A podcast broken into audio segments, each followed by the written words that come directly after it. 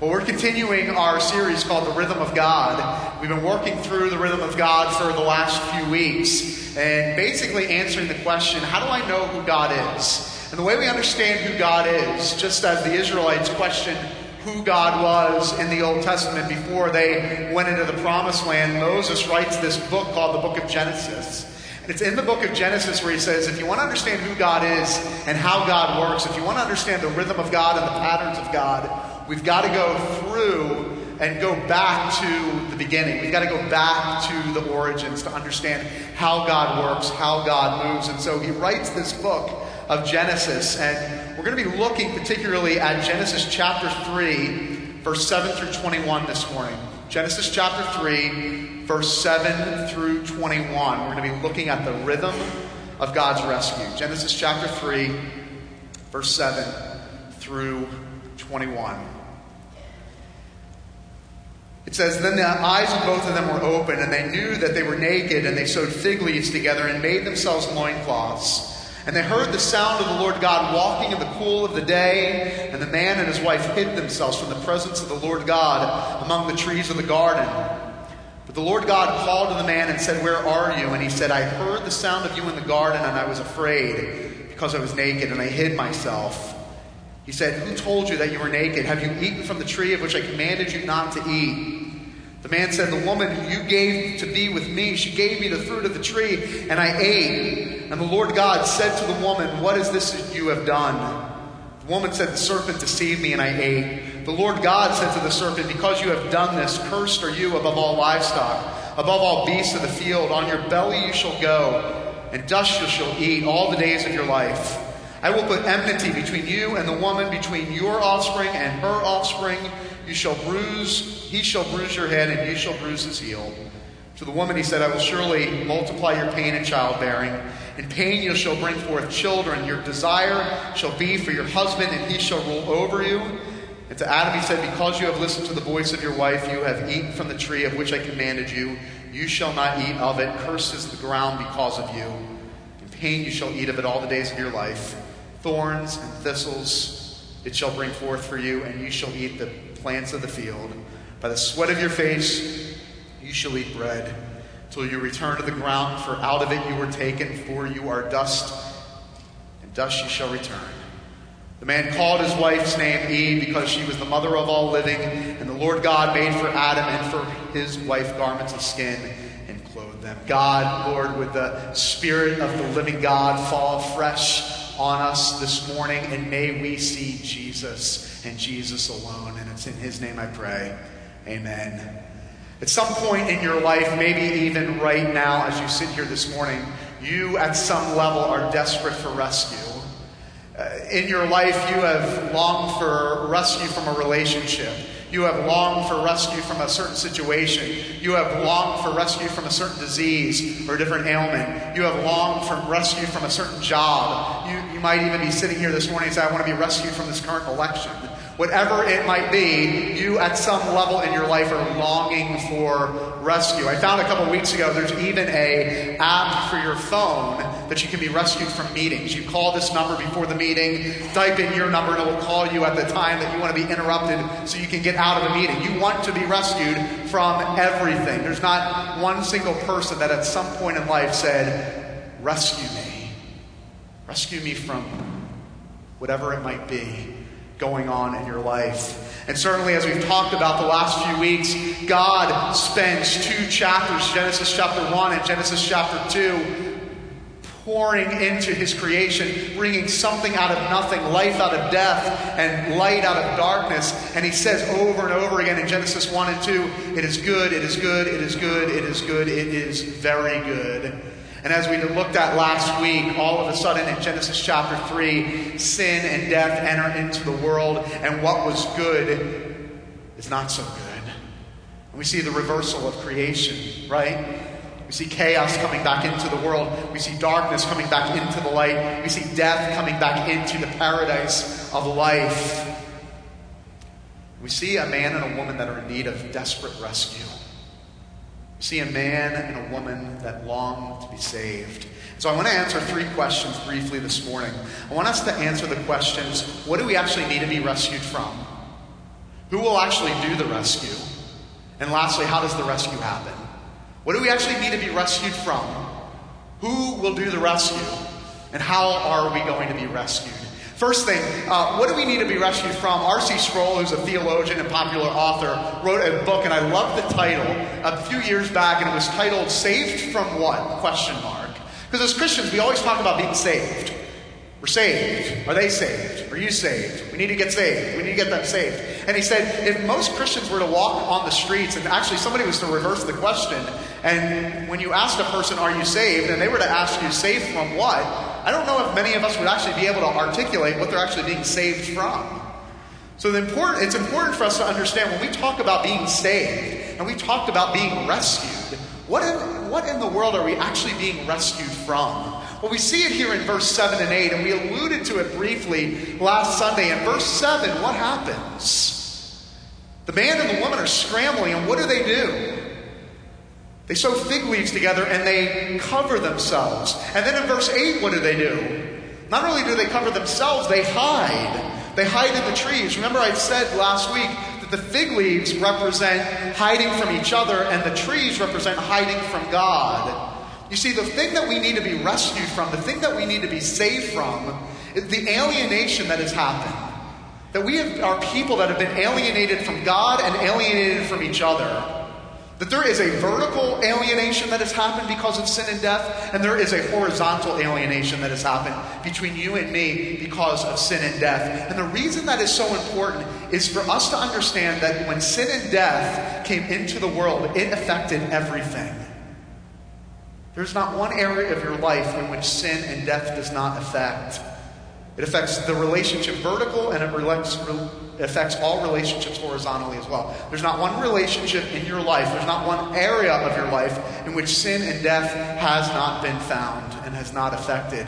In fact, we sing it once a year. We sing the Christmas hymn once a year, Joy to the World. And if you know the last verse of Joy to the World, what does it say? For as the curse is found. That when Jesus comes back, he's recognizing that that the curse cannot be isolated to one area of your life. Far, far as the curse is found. That is how far the curse of sin and death comes into the world. And why that's important to un- understand is because if we don't understand the wide sweeping effects of sin on our life and on our world, we will always minimize sin. And I, as I asked you the question last night, when you read Genesis, last week, when you read Genesis three, and you see man and woman that were created for one another. When you see God creating his, his male and female and entering into a perfect relationship with them. And then all of a sudden in Genesis chapter three, we are estranged from each other. We are estranged from God. In fact, Romans chapter three will say we're actually enemies of God because of sin and death. I ask you the same question. Is that the life you want? For those that minimize sin, for those that don't understand the wide sweeping effects of sin in your life, do you not simply have to just look at Genesis chapter three and see the chaos that it brings into your life? That sin cannot be minimized to a, a certain area or a certain aspect of life or the body or the philosophies from the beginning of time and religions and mythologies and ideologies have all tried to minimize the effects of sin. And the reason they minimize the effects of sin, they say, well, if we can narrow it down to this one area and we get rid of that area, then that'll take care of the sin problem. And it's only in the Bible do we read. Only the Word of God does it share with us. No, it can't be isolated to the body or the mind. It can't be isolated to one political ideology. It can't be isolated to one uh, social order or whatever it might be. The effects are real and the effects are deep. Far as the curse is found. And what a tragedy. We have been alienated from the God that has created us. We have been alienated from the God that has breathed life into us. What a tragedy. The God who said forever we will experience harmony and experience peace and experience this relationship with one another. We have been alienated from that God. And that's exactly what we need to be rescued from.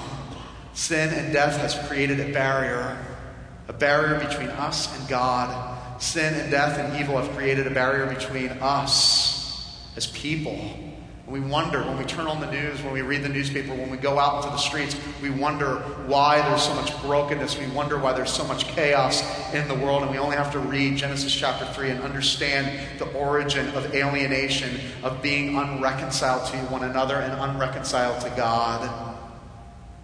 It's interesting. I was listening to a Christian psychologist recently, and he said by far the greatest turmoil, the greatest way to guarantee turmoil in a, in a in a person's life when they are older, turmoil and chaos, is to abandon them when they're a child. To be a, to be abandoned, to be alienated, to be dropped as a child. It's the greatest recipe for causing turmoil and chaos in a person's life when they're older. And the reality is that is exactly what has happened because of sin and death. We have been dropped. We have been alienated. We have been estranged from the God that has created us. And from that moment on in Genesis chapter three, it's been nothing but sin and death and chaos. What do we need to be rescued from? We need to be rescued from the alienation of God and from one another that's found here in seven and eight. Hiding from one another and hiding from God. The tragedy of alienation. But not only do we need to be rescued from something, it also, Genesis three answers the question, who actually will do this rescue? Who will bring us connected to God and to one another? And the answer is found in verse fifteen. It says, I will put enmity between you and the woman and between your offspring and her offspring. What God is doing here is he's saying there's going to be two lines. There's going to be one, two genealogies. There's going to be two offsprings. Right? And, and, and establishing these two lines, he says, there's going to be the line of the serpent and there's going to be the line of the woman. And he's going to start to tell us who will actually do this rescue. And he says, but there's going to be war in between the line of the serpent and the offspring of the serpent and the offspring of the woman. And last week we established what? Who's the serpent? The serpent is Satan. But more importantly, what does the serpent represent? The serpent represents the one that will come into our life and deceive us how? By getting us to believe that God is not really for us, that God is not really behind us, that God really doesn't love us. And he will get us to believe that lie over and over and over again. And God says it not only will be the serpent, it will be the offspring of the serpent. There will be people in your life. Remember this, there will be people in your life because of human nature that will cause you to and fail and cause you to fail to believe the promises of God.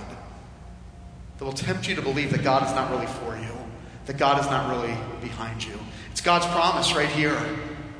And not only will there be a serpent, there will be the offspring of the serpent that will cause you to believe and cause you to fail to believe that God is really for you. But then there's going to be the offspring of the woman, and there's going to be enmity. So it, it, it almost describes this cosmic battle that's going to happen.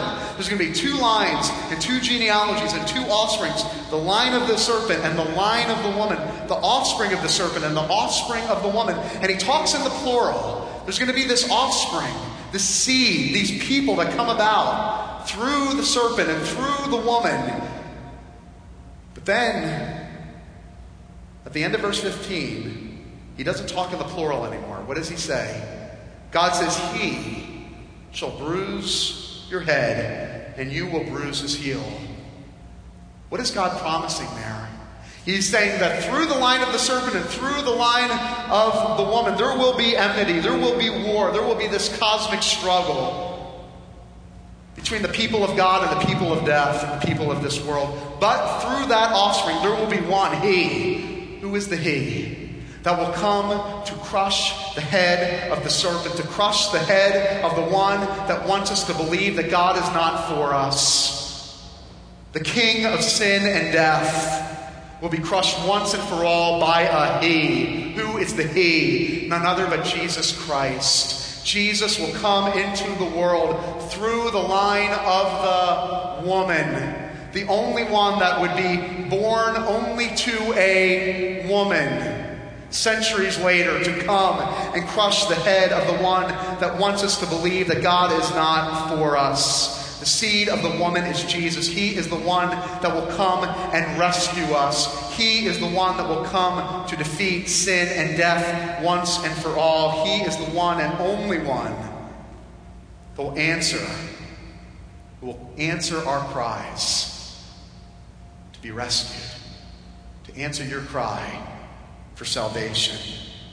You see, if sin is the cause, then only Jesus can be the answer.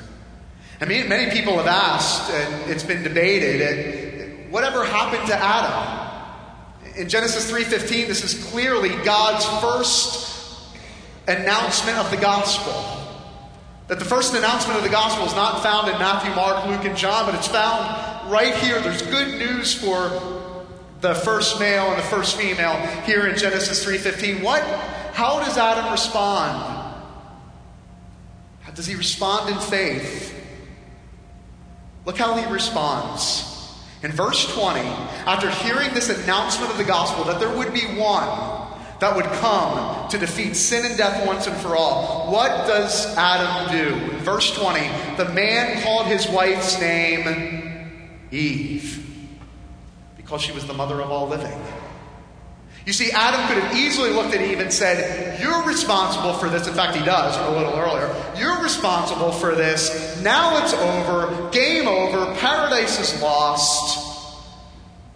And he might as well give her the nickname Death. You're the one, the woman, you're the mother that was supposed to be the one that would bring life into the world. And now you're the one, the woman that brings death into the world. But he doesn't. He names her Eve, the mother of all living. Why? The only explanation for Adam giving her the name Eve, and not condemning her, not judging her, but giving her and gracing her with the name Eve, is because he had to have a moment of transformation in his life. Only a man that was transformed by the Spirit of God, only a man that put his faith and hope not in himself, but put his faith and hope in one that would come centuries later to rescue him from sin and death, only a man that put his faith and hope in a future Savior and a future rescuer could look at his wife and say, "You are the mother of all living. Through you will not come death. Through you will come life." Only one that hoped in a future rescuer, only one who hoped in a future Messiah and a future Savior could actually name his wife Eve, the mother of all living. He placed his future hope in a future Messiah and a future rescuer. So what do we need to be rescued from? Alienation from God. Well, who do, will do the rescue? Jesus Christ. And lastly, how will this actually be accomplished? We find it in verse twenty-one.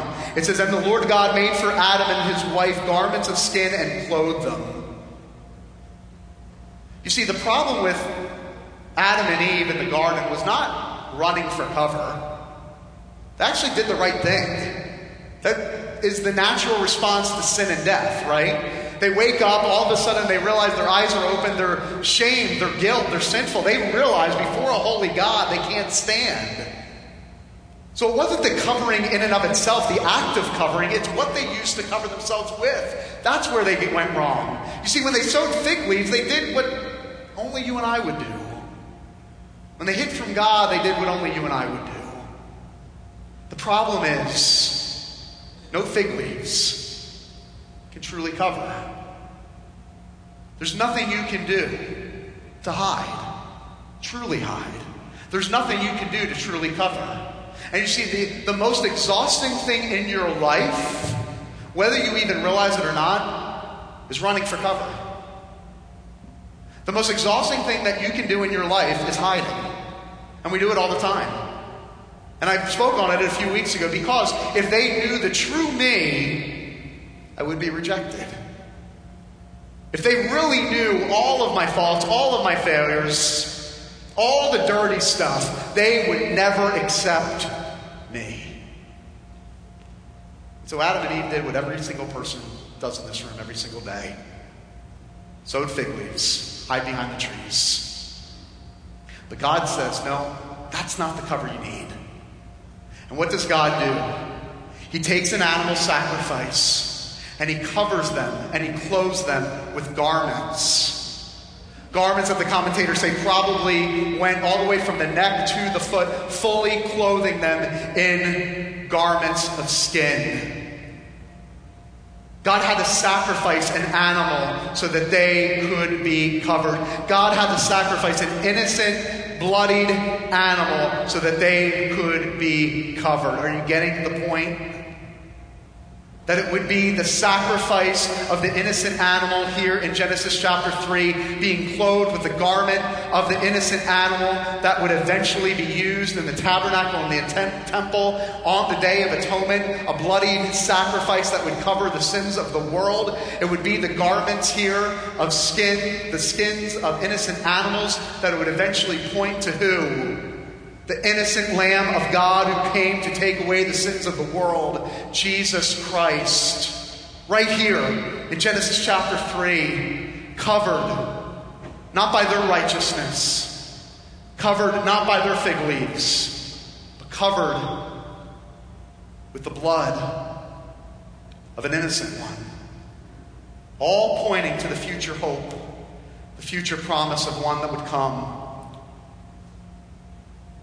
To not defeat sin and death as a great army general, to not defeat sin and death with a king who flies down and lightning comes from his eyes, not one that would come in a great military parade and defeat sin and death by common human ordinary measures, but a God who would come down and sacrifice his only son, so that we might live.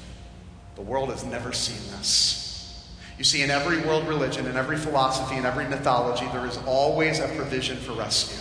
There's always a provision for salvation. That's nothing new. The need to be rescued is nothing new.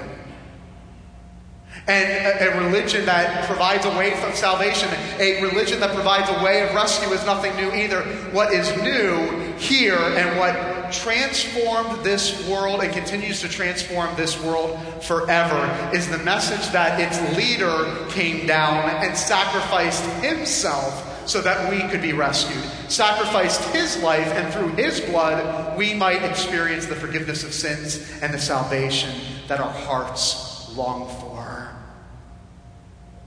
You should, you sit here this morning and you need a covering. You need to be covered. Without it, we're bare. Without it, we feel the heaviness of our shame and our guilt and our sin continually. And then all of a sudden, God comes down and through his Son covers us. What a beautiful picture of rescue. What a beautiful picture of his amazing grace. Centuries later, the author of Hebrews would write this in Hebrews chapter nine. Indeed, under the law, almost everything is purified with blood. Without the shedding of blood, there is no forgiveness of sins. Every religion and thought pattern in the world will tell you blood has to be shed. You must work for this salvation. And they're right. But only Christianity gives us the hope and the promise that that work and the shedding of blood is done through the Savior and the Messiah, Jesus Christ. And your greatest struggle in life as you hide, your greatest struggle in life as you cover yourself, will be failing to believe every single day that God is not for you. That the serpent comes back and in that small voice says, don't believe it. God's covering is not sufficient. God's covering of your grace, of your sin, and of your shame is not sufficient. And on this Reformation Sunday, we think of the one, Martin Luther, who launched the Reformation, who said this: so when the devil throws your sins in your face and declares that you deserve death and hell, tell him this: I admit, serpent, that I deserve hell and death. What of it? For I know one who suffered and made satisfaction in my behalf. His name is Jesus the Christ, the Son of God. Where he is, there I shall also be. What an incredible promise. He's the one that rescues. He's the one that covers. Let me close with this. In Ellen Vaughn's book, she's a journalist, she writes a book called the God who hung on the cross. And she tells this incredible story of the gospel of Jesus Christ going into communist Cambodia, into the, the isolated villages of communist Cambodia in nineteen ninety-nine. And she tells one story of a pastor in particular who goes in to this isolated village, and he is expecting total resistance, either resistance or apathy or absolute ignorance, because they had been isolated from the gospel or Christianity or anything to do with God for so many years. And he gets to this one village in particular, and he can't believe that people are actually receptive. They come to his worship services, they come to his Bible studies, and he finally pulls aside the matriarch of the village and he says, "What gives? What's happening here? People are so receptive. I didn't expect this." And she says, "We've been waiting to hear about the God who hung on the cross." And she says, "What?" "We've been waiting, sir, for someone to come and tell us about the God who hung on the cross." And the pastor says, "You got to tell me more." And she goes on to say, back in nineteen seventy-nine, when the communists came through these villages of Cambodia and destroyed our places of worship and arrested us and destroyed our homes, there was one day in particular, I'll never forget, where they were forcing us to dig our own graves, literally. And with guns pointed to our back, every single person in the village began to cry out for rescue, began to cry out for help. And you could hear people crying out to Buddha, and you could be, hear people calling out to the pagan gods in, in, of their villages. You could be, you could hear people crying out to their gods of spiritualism. And but one girl in particular was crying out to the God who hung on the cross. And her cry to the God who hung on the cross was heard louder than any other cry that morning. And when they turned around, they explained something happened that we can't even explain to this day. As we began to cry together to the God who hung on the cross, we turned around, and on that muggy day, our captors had disappeared. They were gone. So I tell you, sir, for twenty years, we have been waiting for someone. Sir, we have been waiting twenty years for you to come and tell us about this God who hung on the cross. We have been waiting to, for someone to tell us about this God who hung on the cross that has come to rescue us once and for all. That entire village that day prayed to receive Christ. That entire village that day committed from that day forward that they would commit their lives to the God who hung on the cross, Jesus Christ. That village right now has worship every day. That, that village right now now sends missionaries out to China. All because of the God who hung on the cross. It changed their life forever. And it'll change your life forever as well. My prayer for you this morning, if you don't know that God who hung on the cross, if you don't know that Jesus who came into this world to rescue you from sin and death, to rescue you, to bring you into a relationship with a God, to reconcile you to Him and reconcile you to each other, then I pray that you would enter into a relationship with Him today and your life would be forever changed. I pray that you would meet the God, married for the very first time, who hung on the cross so that you might have life.